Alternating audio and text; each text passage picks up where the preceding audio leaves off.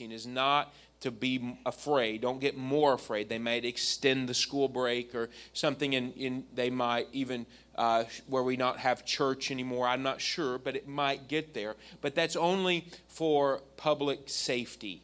That's not necessarily because the end of the world is near and people are just afraid. So, not everybody is staying home out of fear.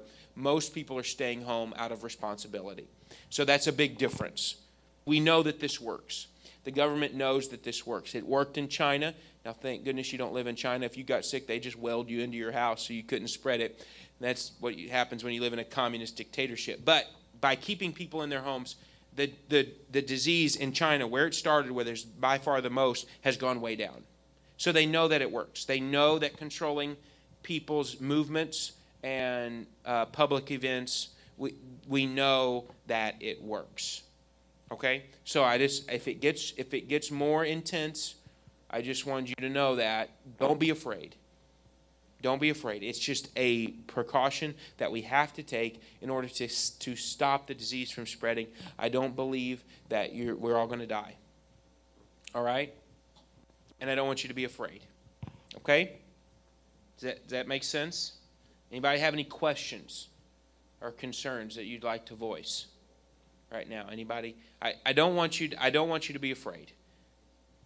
And I know that we're kind of making light of it and we're kind of joking, but it is it like Brother Isaacson said, it is a serious thing, and we want to be sensitive about that, um, about joking. And I, I, told it to the small group. There, the reason that the NBA season was canceled was there was a guy that that was coughing uh, on on the Utah Jazz, and he was joking and going around touching everybody's stuff and coughing on it and like ha ha ha making light of it. Well, it turned out he actually had the disease, and so he was, you know. So don't be insensitive. Don't be coughing in people's face to be funny. Don't make jokes like that, okay? Because people could be could be afraid. Um, I don't think that if you you know shake hands, you're going to get it. I don't think you need to uh, drink Purell you know, swish with it every five seconds, you know, uh, gurgling, you know, no, out there like, you know, gurgling the, the hand sanitizer. I don't think you need to do that. But just don't joke overly, okay, and be cautious with people's feelings. All right? So we're going to get on with our lesson from the book of Romans. Now, I know now that you're out of school, most of you have plenty of time to read your word before world because you're not really supposed to go out into the world anyway. So it could just be word, word, word, word, word since you're quarantined. All right, so you could you could just read the whole Bible. Maybe we should just throw out the whole Bible, as that's our word before world this month, the month of quarantine. We're going to read the Bible in a month. No, I'm just kidding. Hopefully, you've been reading the book of Romans, but uh, we are going to walk you through some some teaching on the book of Romans because I think it is a very very important book, but it is incredibly complicated. So I wanted to start with Romans chapter number one today because it is one of my favorite chapters within the book of Romans, and it helped me so much through college. So I know that we're getting close to you going to college. There are some of you that are going to graduate this year, which is astounding to me, and many of you will graduate next year and then even more of you will graduate the year after that. We will lose almost our whole youth group within the next three years. That is hard to believe. But um, you have to be ready for what life throws at you. And the number one thing that you have to be ready for when you walk outside of these walls is a conflict of worldview. A conflict of worldview. Worldview means everything. Now, what is a worldview? What is a worldview? Anybody have a guess on what a worldview is? How the world looks at you? Actually, it's opposite. So, Brother Dalton is right. It's how you look at the world. It is how you make sense of everything. So, take the current situation of coronavirus. This has thrown a big wrench in the plans of the people whose worldview is that one day science will cure everything and we will live forever. There are people that are working to end death. And that are trying to build a scientific, technologically advanced utopia where we can live forever. I mean, this is, I'm not joking. People believe that. They, they look at things like the Black Plague that happened in the Middle Ages or the influenza outbreak in 1918, and they say that doesn't happen anymore. We have conquered that. Smallpox doesn't happen anymore. Measles, that doesn't happen anymore. We have conquered that through vaccinations, through technology, through medicine. The world is constantly getting better. Constantly getting better. We are moving to the uplands of utopia where we will live forever in perfect peace. I mean, we really haven't had a war in 60 plus years that of any sub, significant loss of life. I think we've lost you know a few thousand in the Middle East. But other than that, and that, I'm not making trivial of that, but we have. So people think we've we've had a lot of peace, we've had a lot of uh, scientific uh, advancement, and so the worldview is that things are getting better and we are conquering everything. But then something happens like this. And that really throws a wrench in that worldview. That throws a wrench in the worldview that everything is getting better and that there's never going to be any more hardship. We're just going to kind of, we're going to end poverty. We're going to end uh, assault. No one's going to hurt each other anymore. Everyone's going to respect one another. We're always going to have peace and there's really not going to be any problems at all. Well, when this comes, something like this comes along, it crashes people's worldview and they run out and buy tons of toilet paper because it's like they're hoarding because it's the end of the world. I mean, they just this was not supposed to happen in 2020. You understand what I'm saying? Because your worldview will affect how you respond to something like a global pandemic. Because if you believe that in the power of human will to get things done, and I, I, I'm thankful for competent people. We live in a very competent country, and we go to the hospital and we trust that the doctor's going to primarily do the right thing we drive across a bridge and we're confident that the engineers knew what they were doing, that the technology is sound, and we drive. You don't even think about it. You don't even get nervous driving across bridges. That hasn't always been the case. So we have advanced in technology, but things like this happen that remind us that we can't control everything. And so for the Christian worldview, though, this shouldn't be that big of a surprise because our worldview says that this world is not our home. That this world, because of sin and because of the curse of sin that was entered into uh, the world through the sin of Adam and Eve, that we will never come to a utopia in this life. We will never come to a place where everything will be fixed, everything will be all right. There will always be sickness, there will always be disease, there will always be death because the Bible tells us it's appointed unto man once to die, and after death, the judgment. So we that's our worldview. So when th- people start dying, we're not shocked. We're not taken aback by that because it's going to happen sooner or later. Your life is going to come to an end, and you've got to learn how to make peace with that. So we don't get overly afraid of death. At least if in, in a mature sense. Now, I understand it can be kind of scary because of the unknown, but if you, if you really uh, ha- think about it, it's, it's going to happen to everyone. So our worldview matters. And so when you leave these four walls and you go out into the world, your worldview will be challenged. You will face people that have an adverse worldview to the God that you serve who believe that the best thing and the most kind and compassionate thing to do is to believe in human ability and ambition to control things. That's a worldview. It's a worldview that allows for over half of our political establishment in this country to believe it's okay for a mother to kill her baby inside the womb. That's a worldview that says God did not create that life, you, mother, created that life. And it, it, it, disregards the role of a father. They have no say in it. It's you, mother, created that life, and you have the choice to end that life.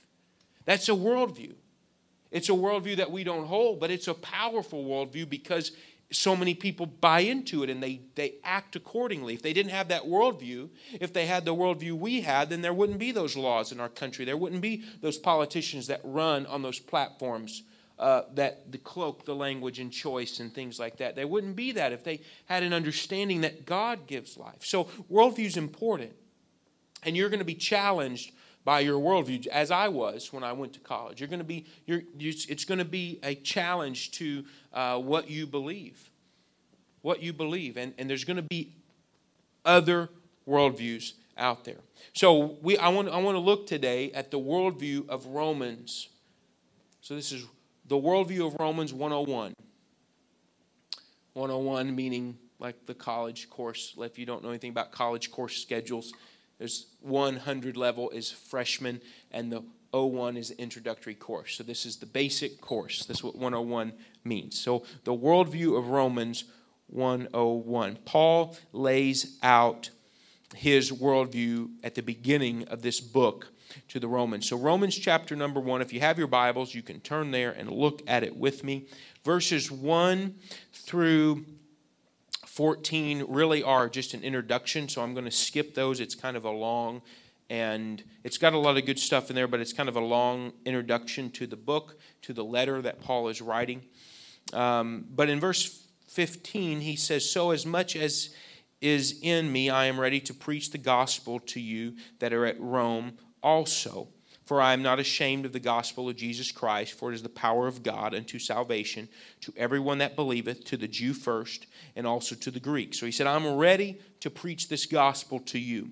And the gospel is good for everybody. I'm ready. I'm excited. I am passionate about what I believe. I believe in the message of Jesus Christ. If you've been called to be a preacher, you have to have a passion for the message of Jesus Christ. If you've been called into the ministry, you have to have a passion for it. I am ready. I am excited. I am I am fired up because I believe in this message. I believe in this uh, God that we serve called Jesus. I believe that He can touch your life, that He is for everybody, that what you have is for everybody. You need to have confidence in what you believe because you're going to go and look at people that have a nice life, have everything together, and the temptation is they don't need the Lord. They don't need the Lord, but everybody needs Him. Everybody needs to know Jesus Christ. Everybody does. No matter how good their life may look on the outside, everybody needs the Lord. You can, you can let your own life testify to that.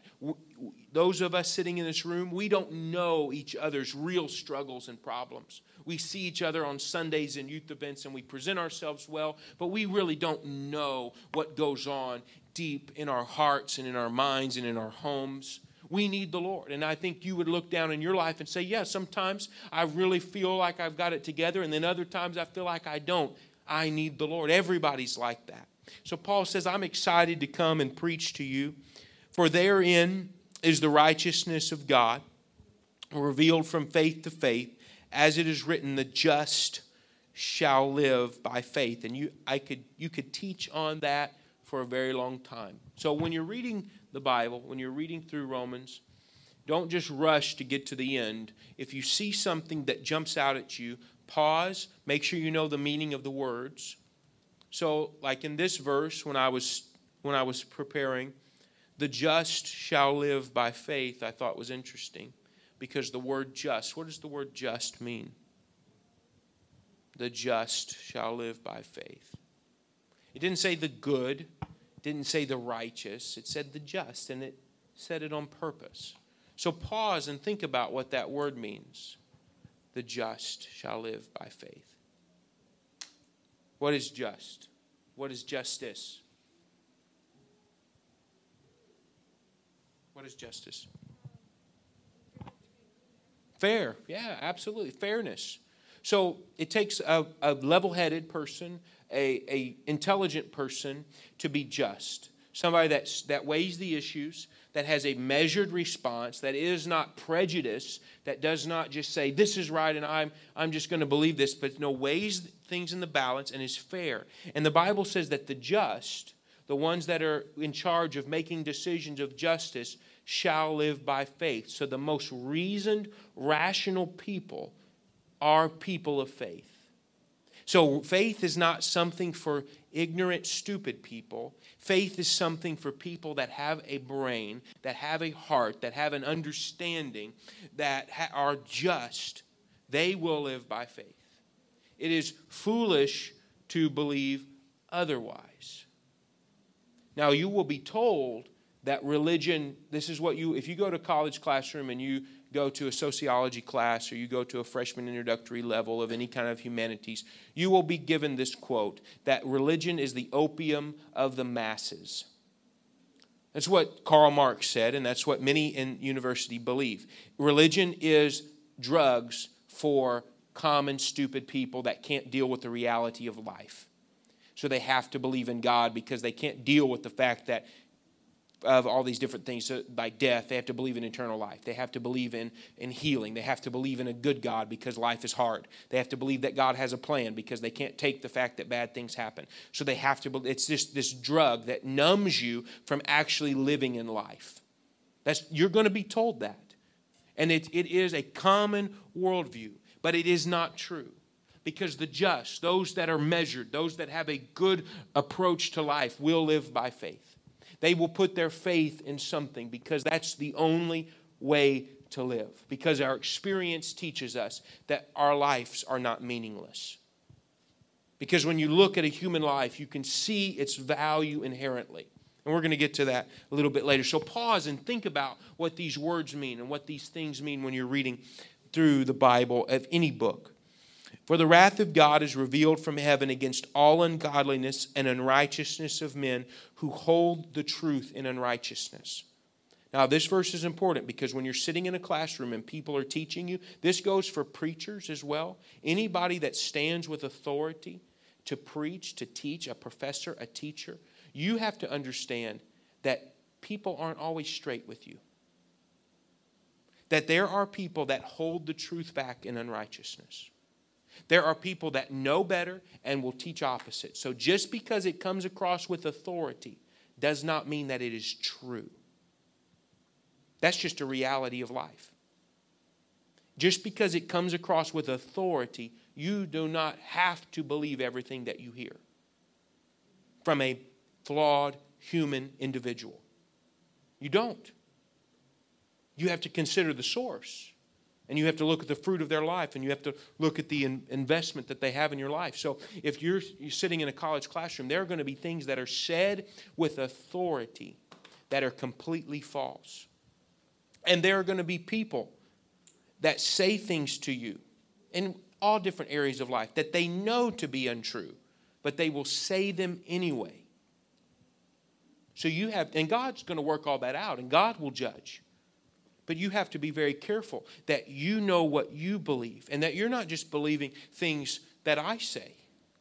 Now, I hope that you know I wouldn't lie to you.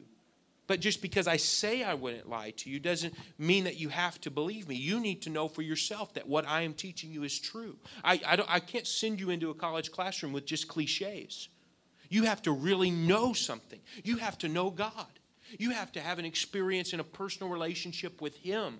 Because when I was told things, and I believe that my professors were de- decently honest people, but I do think that they said some things that they knew couldn't really be backed up, but that's just kind of the group think. You know, there's there's a power of group think. We we say things that we don't really believe sometimes because we are forced to say them by groups.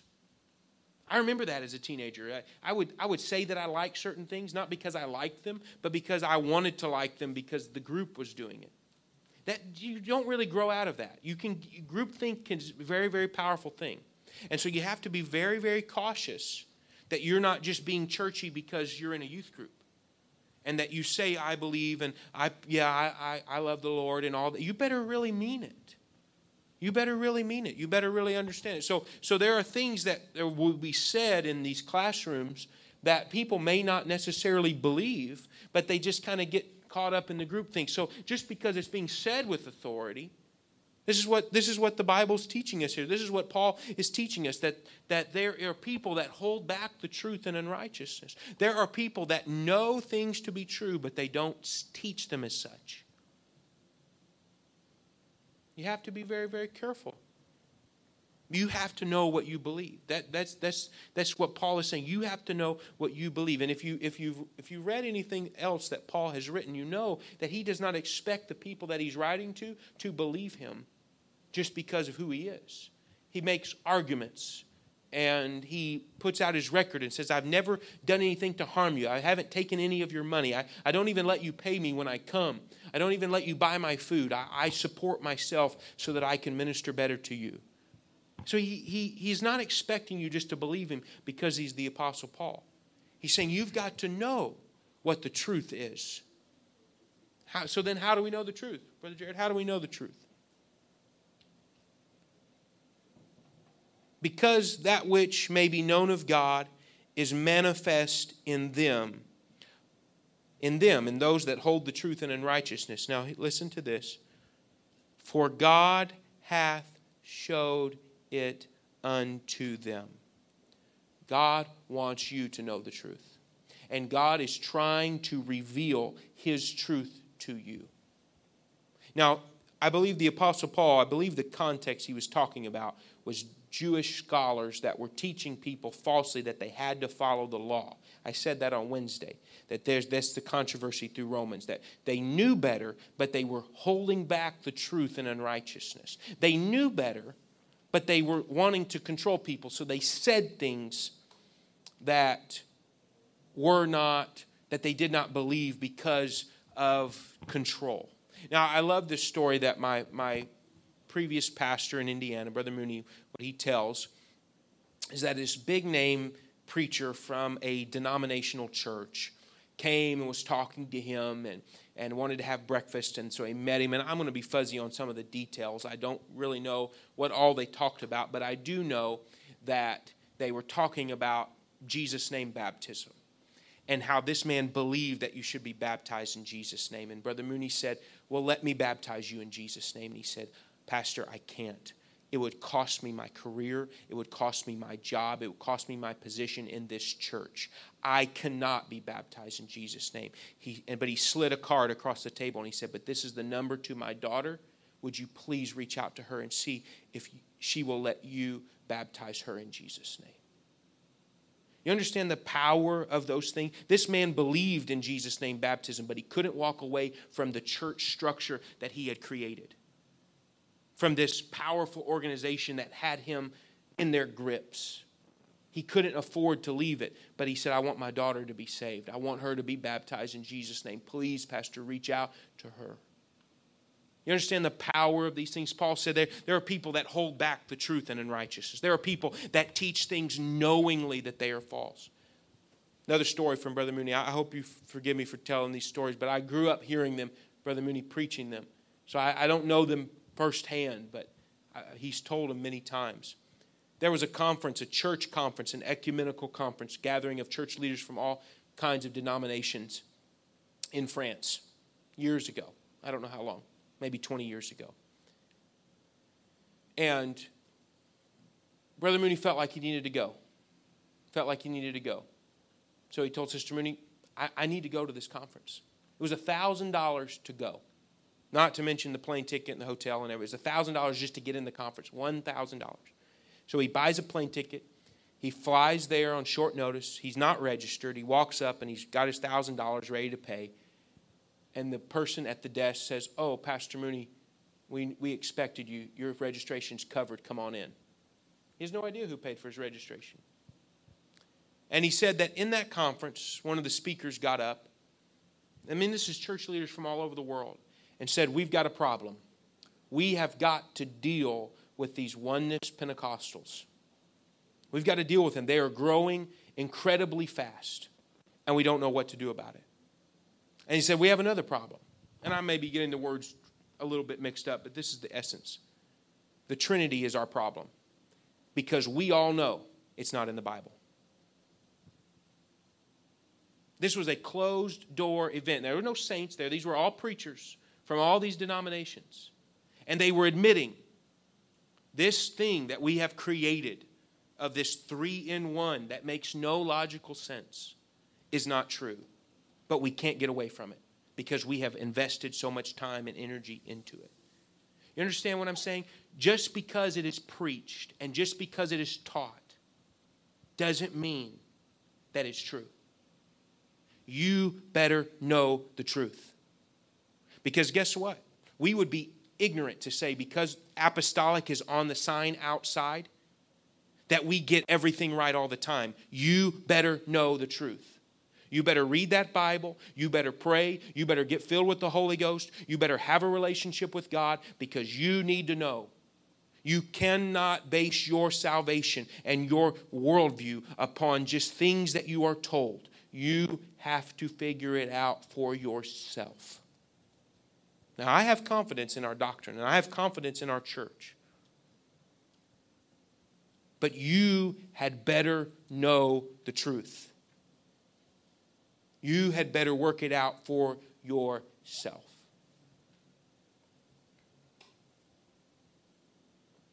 Because you can't always trust everything that you hear. And I know that that's kind of controversial to say.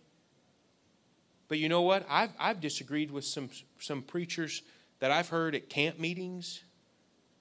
I have disagreed with them. I've, I've had to say, that is not true. Now, I didn't run up and beat them with the microphone. Sometimes I felt like it. But I've had to say in my heart, that is not true. I know that not to be true because I know the Bible. And I could literally quote scripture to say that why that's not true. I have heard a preacher say that you cannot worship God with sickness in your body, just like you cannot worship God with sin in your heart. And I, and I thought about that in this outbreak. What is he saying today? What is he saying today? I, that was not true.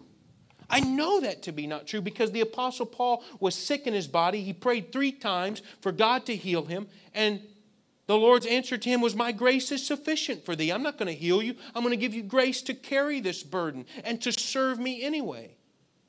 The Apostle Paul was not delivered from his jail cell when they beheaded him. God is complex. You can't say things like that. So just because it was said by an apostolic, quote unquote, who holds a license, doesn't mean that it's true. I'm going to say, no, I'm not believing that. And then my poor little grandmother who sits there and hears things like that and has got cancer and, and back pain and thinks she's not a Christian, even though she served the Lord her whole life and sacrificed and given and prayed and is a prayer warrior and thinks she's lost because she's got pain in her body. What foolishness! It just makes me angry. But see, I have to say, no, I'm not believing that. I'm sorry, sir. But you've come too late to convince me that this Bible isn't true. Because let God be true and every man a liar. That's what the Bible says. It doesn't matter what people believe. You better know what you believe and you better hold on to that. Because there may come a day when we can't meet together, and then people are going to be telling you what to do, and laws are going to be passed, and you're going to say, "Sorry, that's not that's not true." Just because it comes from authority, I, I, may, we may not be able to gather together and get all this encouragement. And we better, you better know what you believe. No, I believe that you've got to speak in tongues in order to know that you've got the Holy Ghost. I believe that. It doesn't matter who comes and tries to talk me out of it, I believe it. You better know what you believe. So, not everybody tells you straight. I don't want you to be distrusting. But when it comes to matters of your soul, you've got to work out your own salvation with fear and trembling. You, you, it's not just that you're a member of the church and so you're okay. You have to be a member of the body of Christ, and He alone controls the entry point. If any man comes to the Father but by me, Jesus said, he is the same as a thief and a robber, meaning it's impossible to come into God's kingdom unless you come His way. So you better know His way and you, there's so many different churches there are so many different beliefs there are so many different people. You could read anything and get and find a um, you could believe the earth is flat and you could find a research that says it's flat.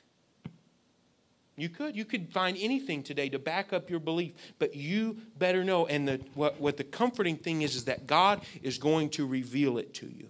Now i'll, I'll prove it to you. Let's let's keep reading for the invisible things of him from the creation of the world are clearly seen.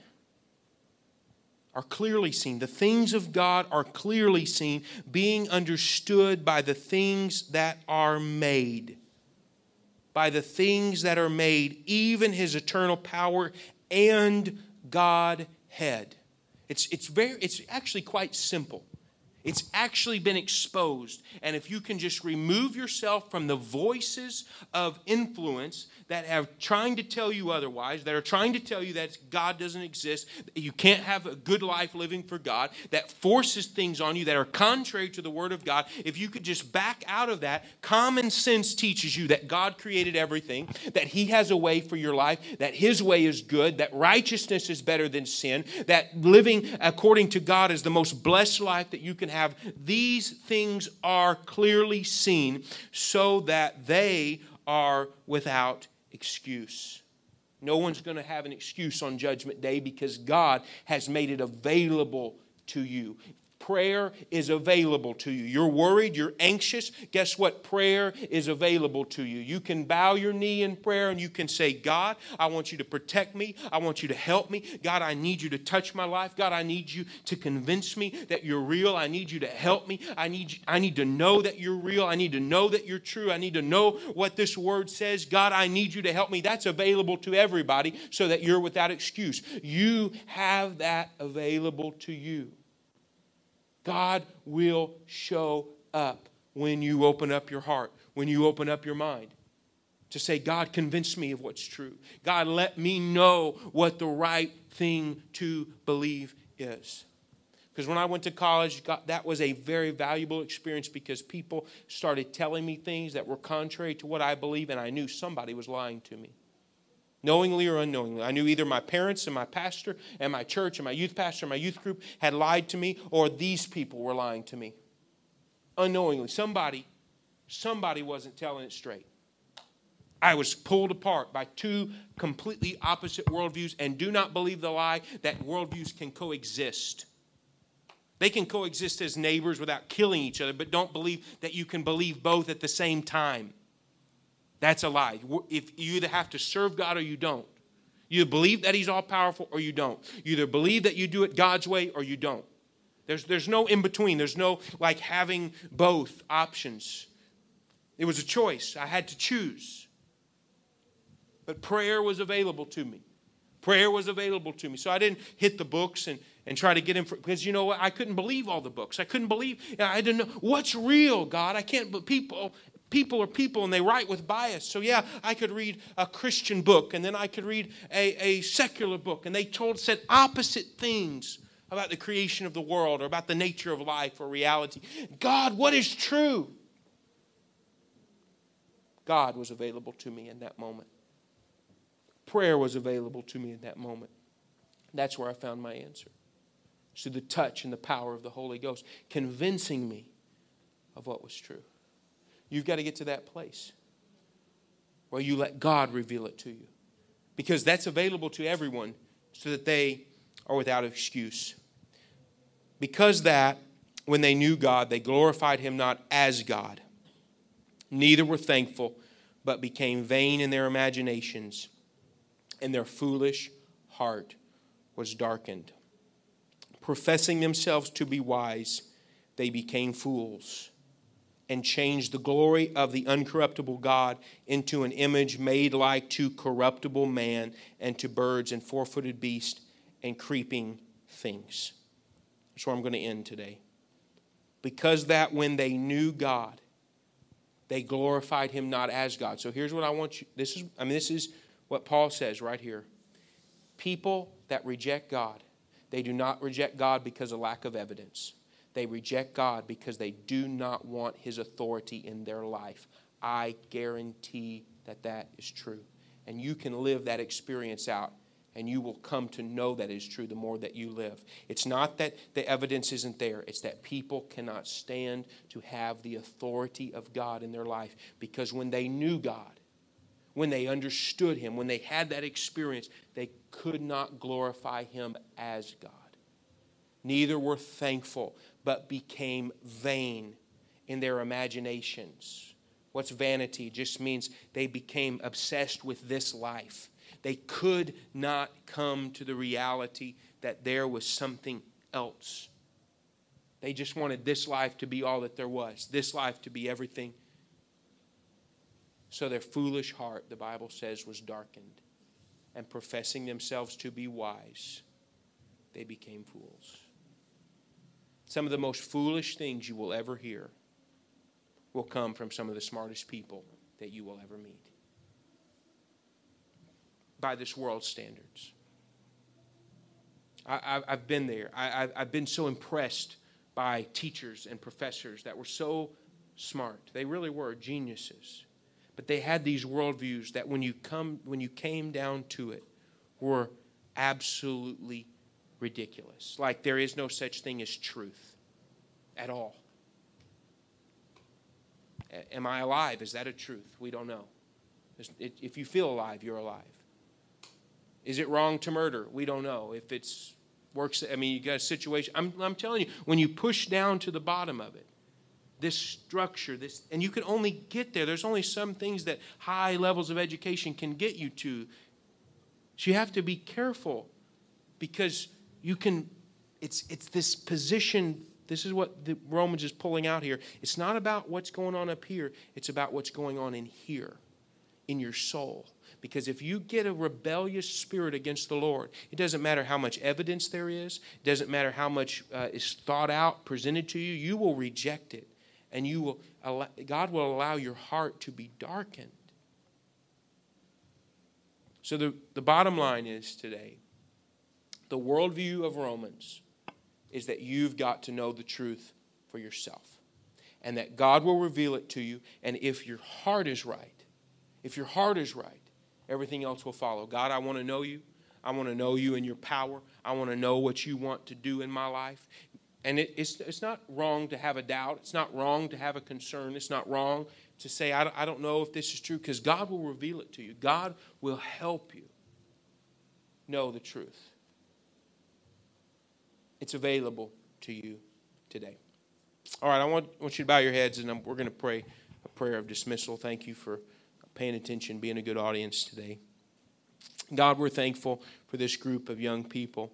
God, I'm thankful, Lord, for them and, and what they are doing in their life. I believe in them, and I know, Lord, that you have great plans for them. And I pray, Lord, for those that are getting ready to graduate and go off into this world, I pray that you would help them, God, to hold true to what they have been taught through your Spirit and through your power. I pray, God, that you would convince them, Lord, I pray, God, that you would teach them, God, through, through your Spirit, what is true. And that you would help them, God, to come to know you, not just so that they can believe me, not just so they can put their trust in me or what we say in this youth group, but so they can put their trust directly in you so that you can guide them, you can lift them up, you can lead them. God, I pray that you would protect this group. I pray that you would go with us, that you would keep us healthy, keep us safe, help us not to be fearful, help us to go forward in the confidence and the peace of the Holy Ghost. And God, we give you praise. In Jesus' name, amen.